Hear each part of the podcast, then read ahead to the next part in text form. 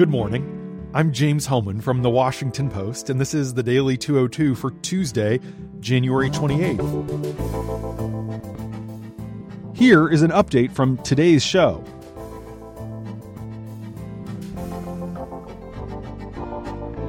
Sensational revelations from President Trump's former national security advisor threatened to upend the Senate impeachment trial on Monday increasing the chances that senators would vote to allow witnesses in a perilous development for the White House.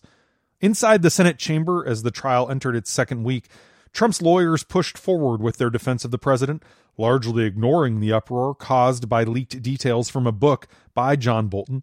As part of their defense, they pivoted into a sharp line of attack on former Vice President Joe Biden and his son Hunter over their involvement in Ukraine.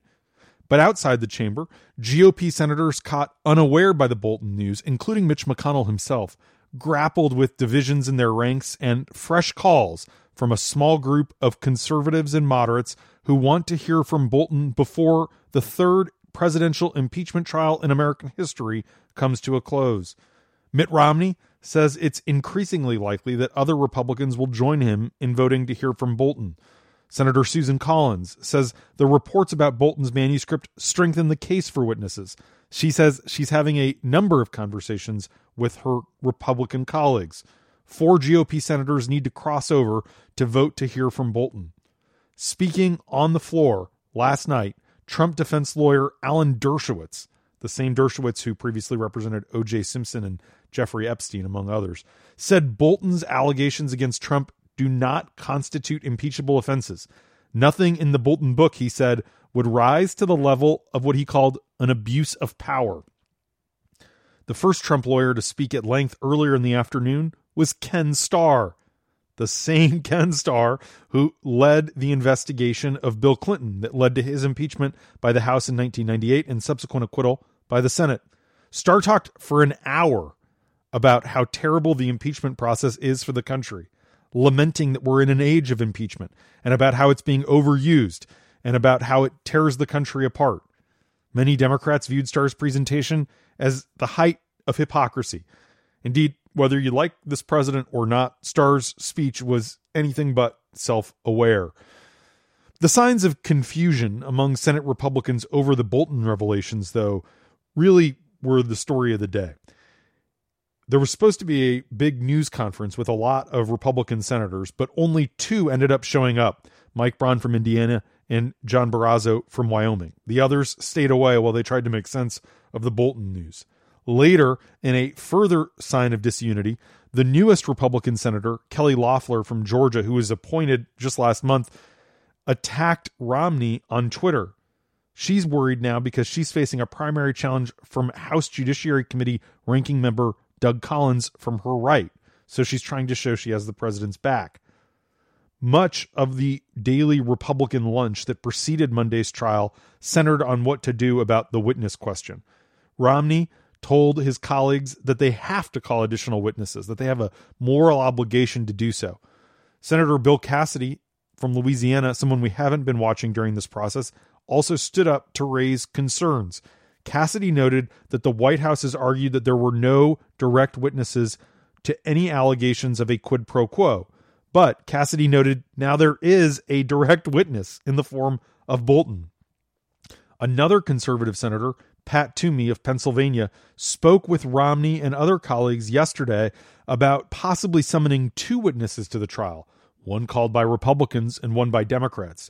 Toomey is privately telling Republicans that a one for one arrangement could force Democrats to accept a Republican witness against their wishes or risk having Republicans move ahead to acquit Trump.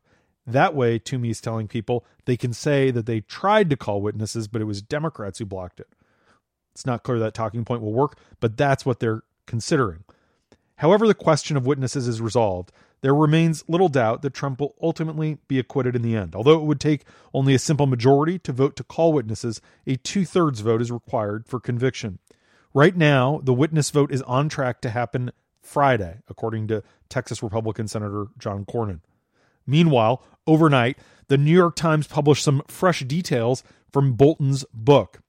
In the draft, he reveals that he expressed concern directly last year to Attorney General Bill Barr that Trump was effectively granting personal favors to the autocratic leaders of Turkey and China.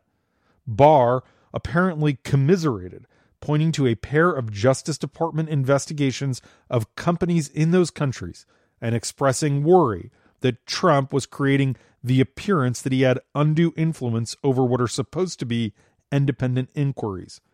Bolton's account shows how uneasy not just experts are about Trump's embrace of authoritarian leaders, but even senior members of his own cabinet. Bolton writes that Barr complained to him about Trump's conversations with Xi Jinping about the Chinese telecommunications firm ZTE. ZTE agreed back in 2017 to plead guilty and pay heavy fines for violating American sanctions on doing business with North Korea, Iran, and some of the most odious regimes in the world. A year later, Trump lifted those sanctions over the vigorous objections of his own advisors and Republican lawmakers. Apparently, the conversations with Xi were the key factor. Barr also reportedly cited remarks that Trump made to Turkish leader Tayyip Erdogan in 2018 about the investigation of Halkbank, Turkey's second largest state owned bank. The Justice Department was scrutinizing Halkbank on fraud and money laundering charges for helping Iran evade sanctions imposed by the Trump Treasury Department. Barr is denying that he privately told Bolton that he thinks the president did anything improper. Thanks for listening. I'm James Hohmann. If you want to hear full episodes, find The Daily 202 wherever you get your podcasts.